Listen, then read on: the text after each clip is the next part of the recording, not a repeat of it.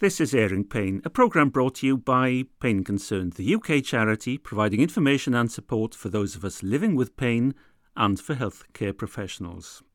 I'm Paul Evans, and this edition of Airing Pain has been supported by the International Association for the Study of Pain. The idea that you could use immunotherapy for chronic neuropathic pain, that's a completely new vista. This sort of research has only come up now over like the last three or four years. So this is a whole new vista. This is the second of two editions of Airing Pain about neuropathic pain, a condition caused by nerve disease or nerve damage.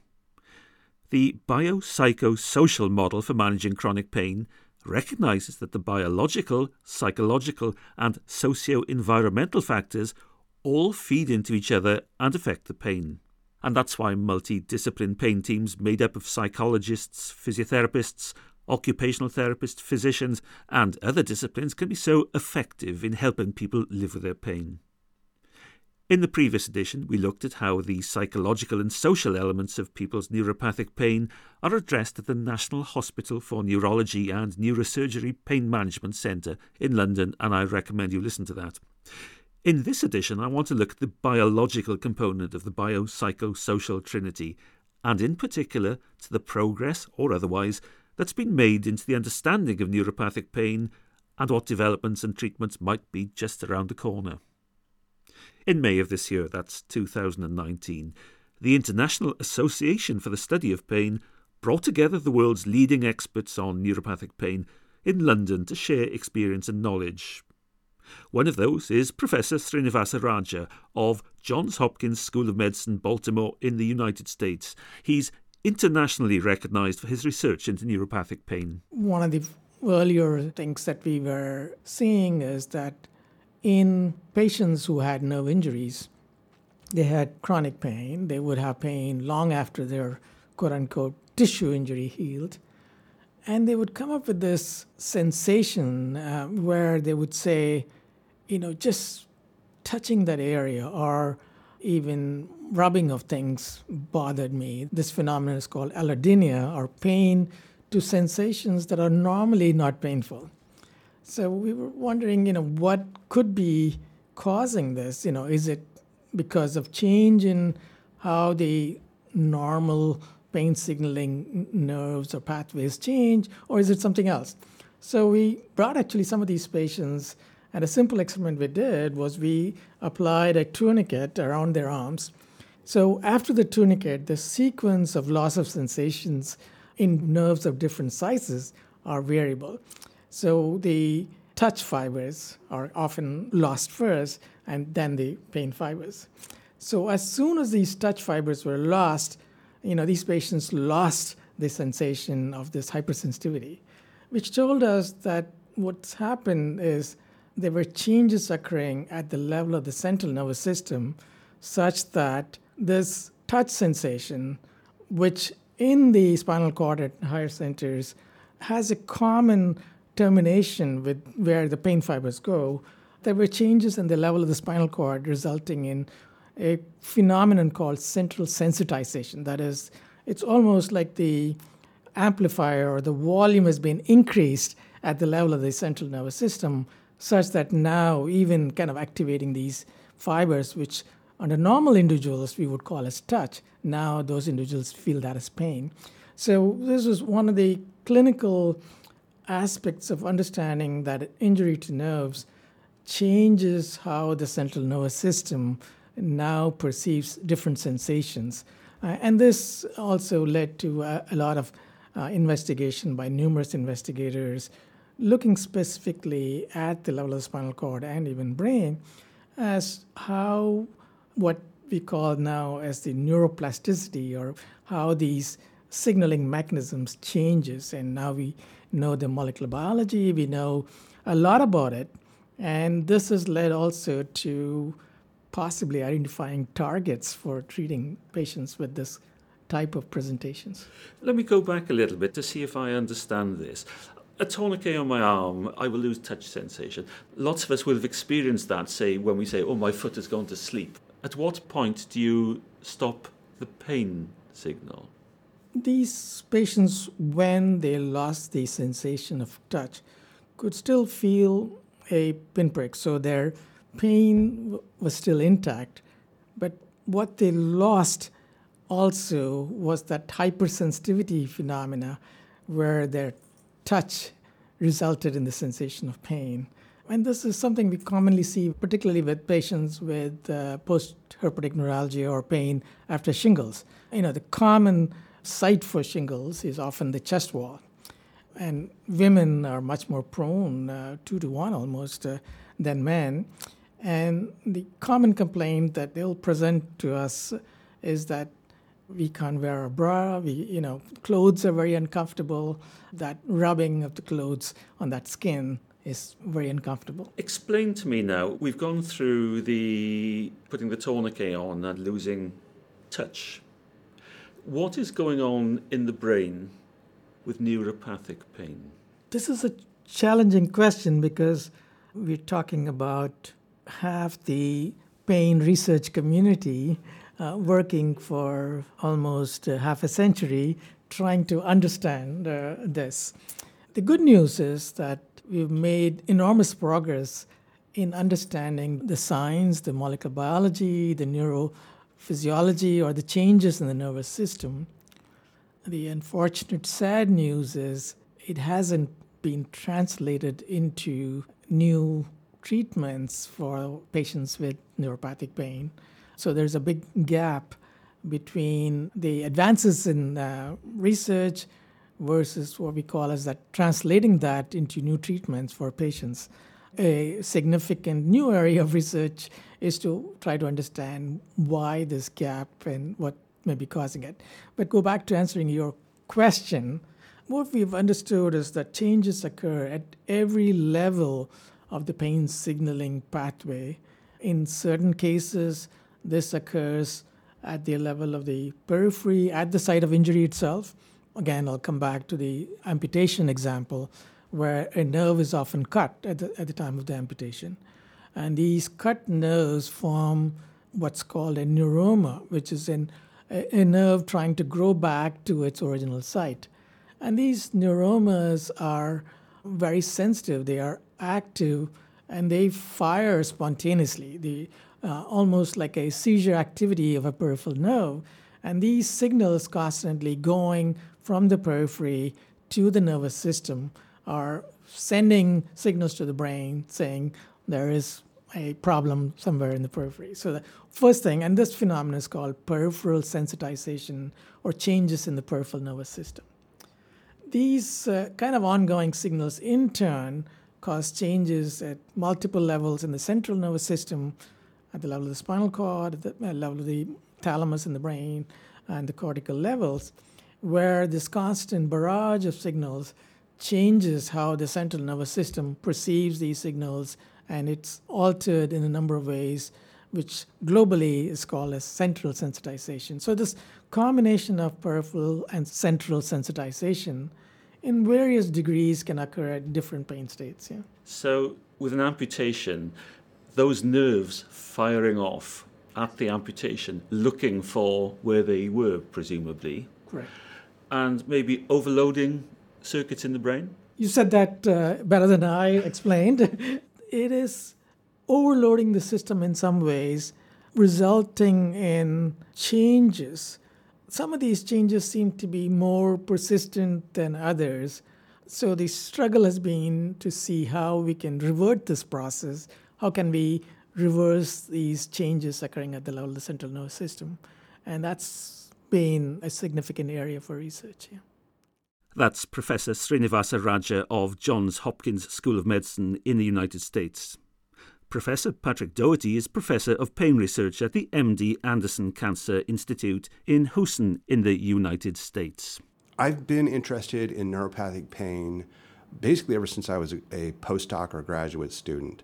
And I was really very interested in how activation of the immune system impacts us in such a dramatic fashion. So imagine the last time you were really sick, how just god awful you felt. And that biology to me was uh, extremely fascinating. Well, that carries straight over then into what happens to the nervous system following peripheral injury. And so ultimately, that leads to what we know now as neuropathic pain. Any type of injury that either leads to some sort of a chronic maladaptive response in the nervous system or direct injury to the nervous system that then leads to maladaptive responses resulting in pain. Any of those would fit the category of what we call now neuropathic pain. And so initially, our work was focused on trying to tie specifically what we call psychophysics. Psychophysics means what people report when you apply energy to skin.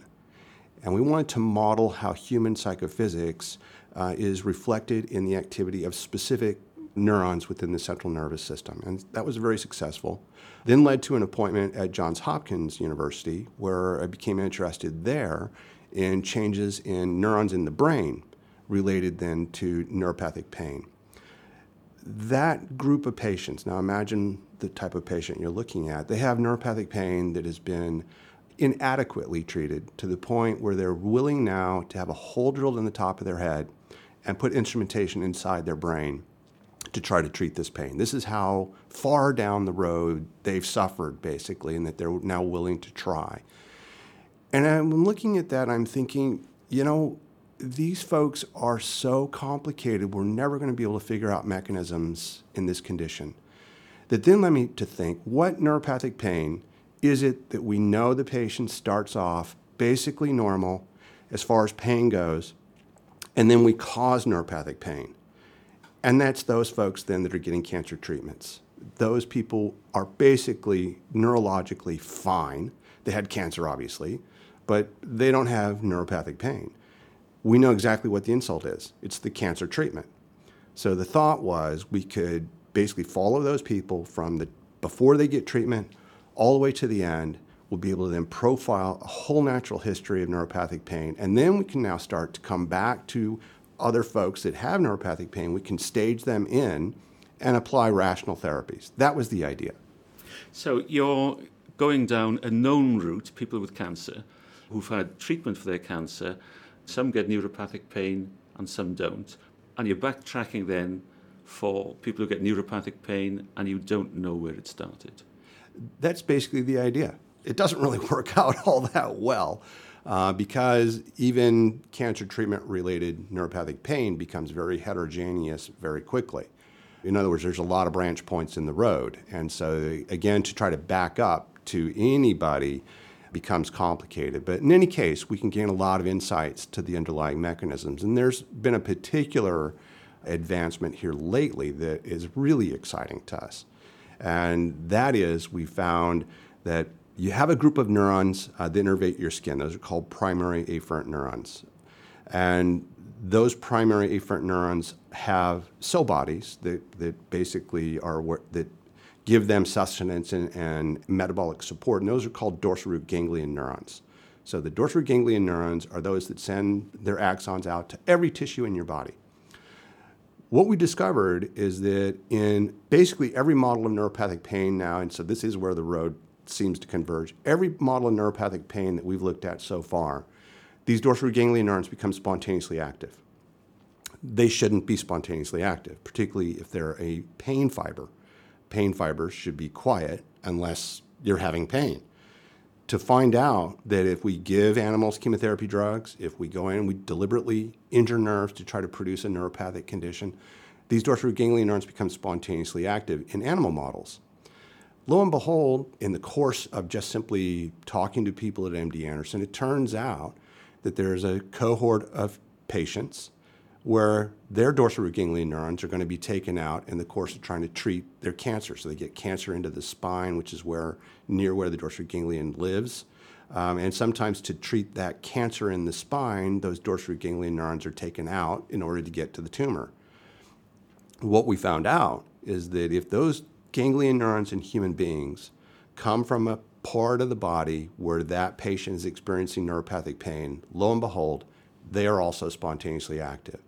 So now we can take animal models of this spontaneous activity and we can directly line them up to the spontaneous activity that occurs in human neurons and move back and forth looking at those mechanisms that are shared or different between humans and the animals.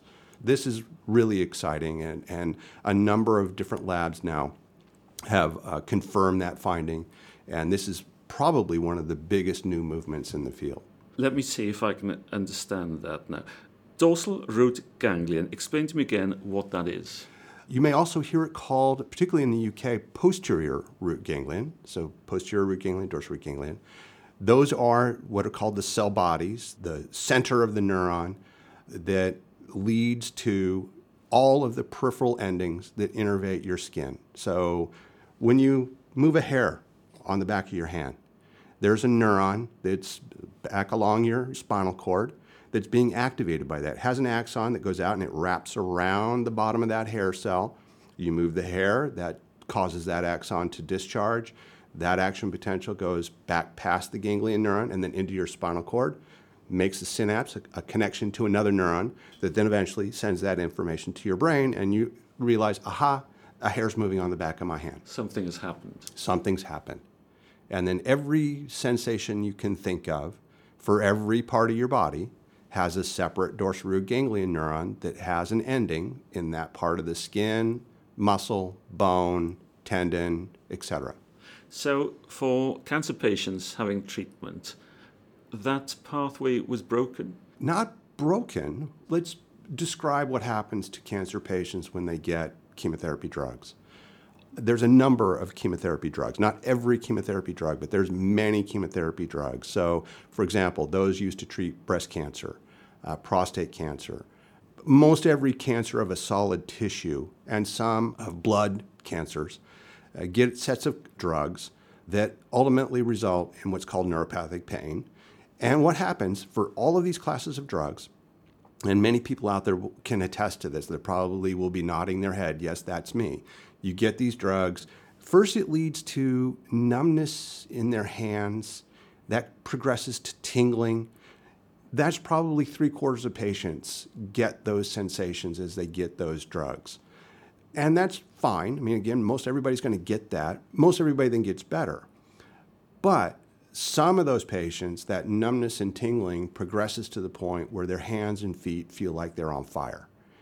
Unfortunately, in about one fifth of patients, that burning sensation, that numbness, that horrible pins and, and needles feeling persists long after the cancer treatment's over. And now they would be, fall into a category of neuropathic pain patient. So you follow that track with certain patients having cancer treatment and you try and replicate that. Right. We can give animals chemotherapy drugs, though we have to change our measurements a little bit because obviously the animals can't tell us that they have ongoing pain. But there's different behavioral measurements that we can put the animal in. So, for example, folks that have gotten Taxol, often what they'll tell you uh, is that cold applied to their skin feels like it's burning. So, you can give animals Taxol. Now, put them in a little room, and you put part of the floor so it's cold and part of the floor so it isn't. Uh.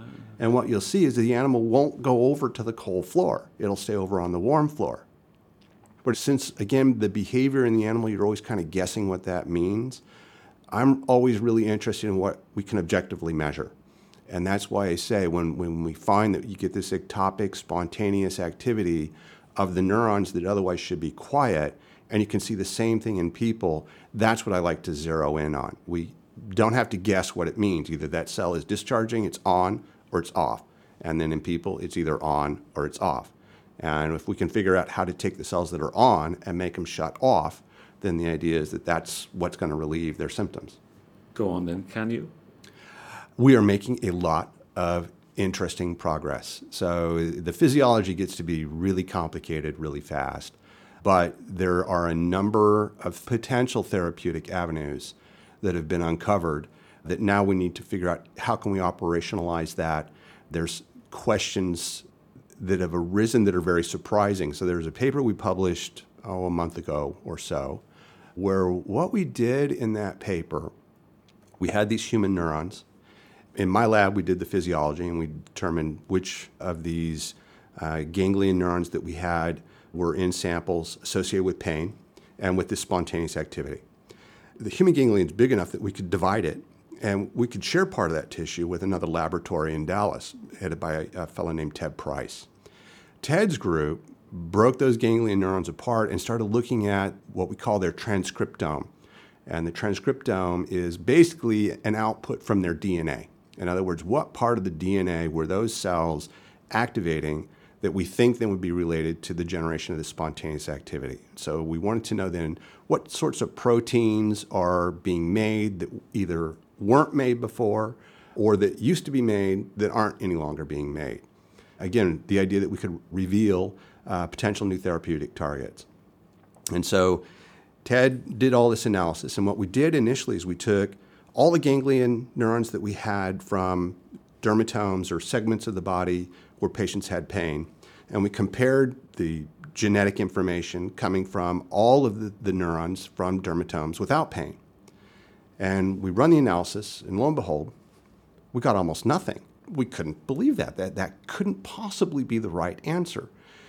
Finally, we decided, you know, let's just go ahead and we'll pull all the women out. We'll just separate men from women. Then what we did was we ran all of the neurons from men segment pain, men segment no pain. And voila, we got a huge number of results. What that tells us is that men and women are actually changing different gene signals differentially with pain. So, in other words, men are like from Mars and women are from Venus. In fact, we have quite distinct mechanisms by which our bodies, in this case, our neurons, respond to this insult, the toxic chemotherapy drug, that then results in different ways of, of expressing pain. Now, what's that therapeutically mean? Well, that means that if you give a given drug to a man that might work, that same drug given to a woman may not. And then if you further follow the logic to that, even for a given man, there's going to be variability within the male cohort. So even a drug that works in man number one may not work in man number two. So it's leading to the prospect that what we're really going to need to do is come up with sets of what we call biomarkers, and these gene signals are a type of biomarker. There's others. But we're going to probably need to get sets of biomarkers for each person and then thereby come up with specific therapeutics for each individual person. Wow. How or when will that impact on people with neuropathic pain? That's a hugely convoluted question, I think you know. so, number one, uh, there are numbers of compounds that are out there uh, that are available now. Most pain clinics have a set of drugs and they try different sets for different patients. Some folks respond to one type of agent, others respond to another. So the pain clinics already understand that you have to tailor each pain therapy specifically to each patient. So that concept is already in place. What our research is showing is that we need a broader palette of therapeutics to address given folks. My lab is not alone in this approach. So there are a number of labs. There's a number of labs here in the UK that also are doing very similar work to us uh, in that they've got these same tissues. They're also doing these same kind of analyses.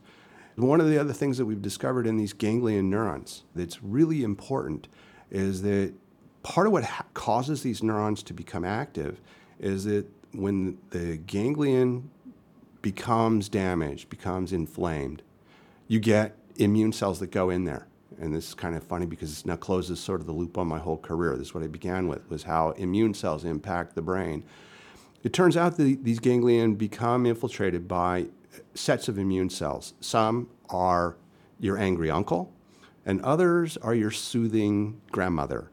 And you can actually train the grandmother cells to go in and quiet everything down.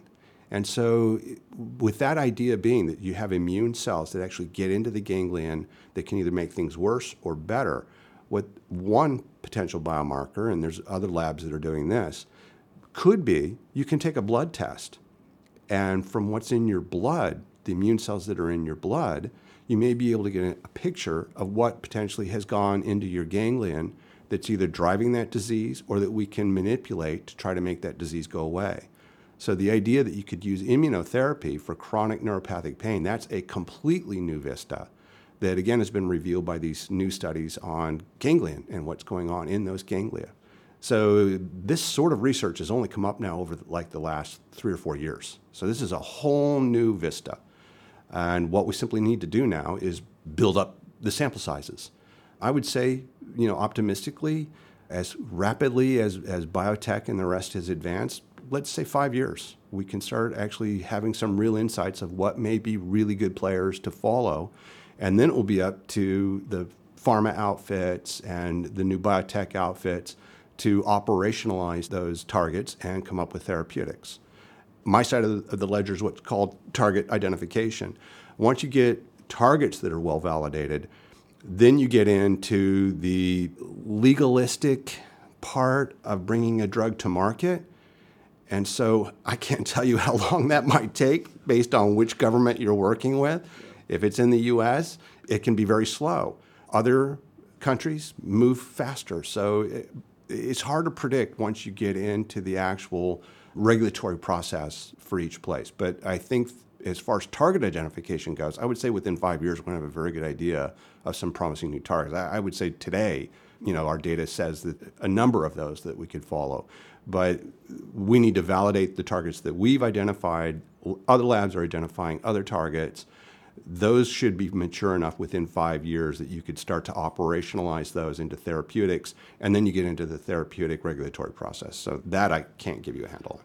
That sounds very exciting and very positive. I guess it shouldn't really come as a surprise that the same drug will work differently on different individuals. When we see, when we open our tablets and we see the list of the side effects, which could be diarrhea, it could be constipation, it could be one of a hundred things, you know, personalizing designer drugs sounds really exciting. Yeah, and it's, it goes beyond just drugs, right? People need to be aware that pain, particularly a chronic pain condition, is not probably going to be treated by any magic bullet drug.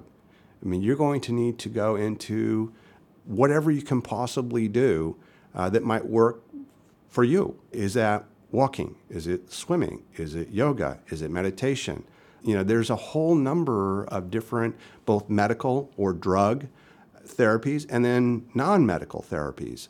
So, MD Anderson uh, is one of the pain treatment centers, what's called a multidisciplinary pain center, where basically whatever works for a given patient is what you're going to try. And it's probably not going to be one thing, there's probably not one magic bullet. You're going to need to, number one, the patient has to decide they want to get better. It's all about patient buy in. If you give up, the chances of being fixed are small. So you have to be focused. You are going to get better. This is a disease you're going to overcome.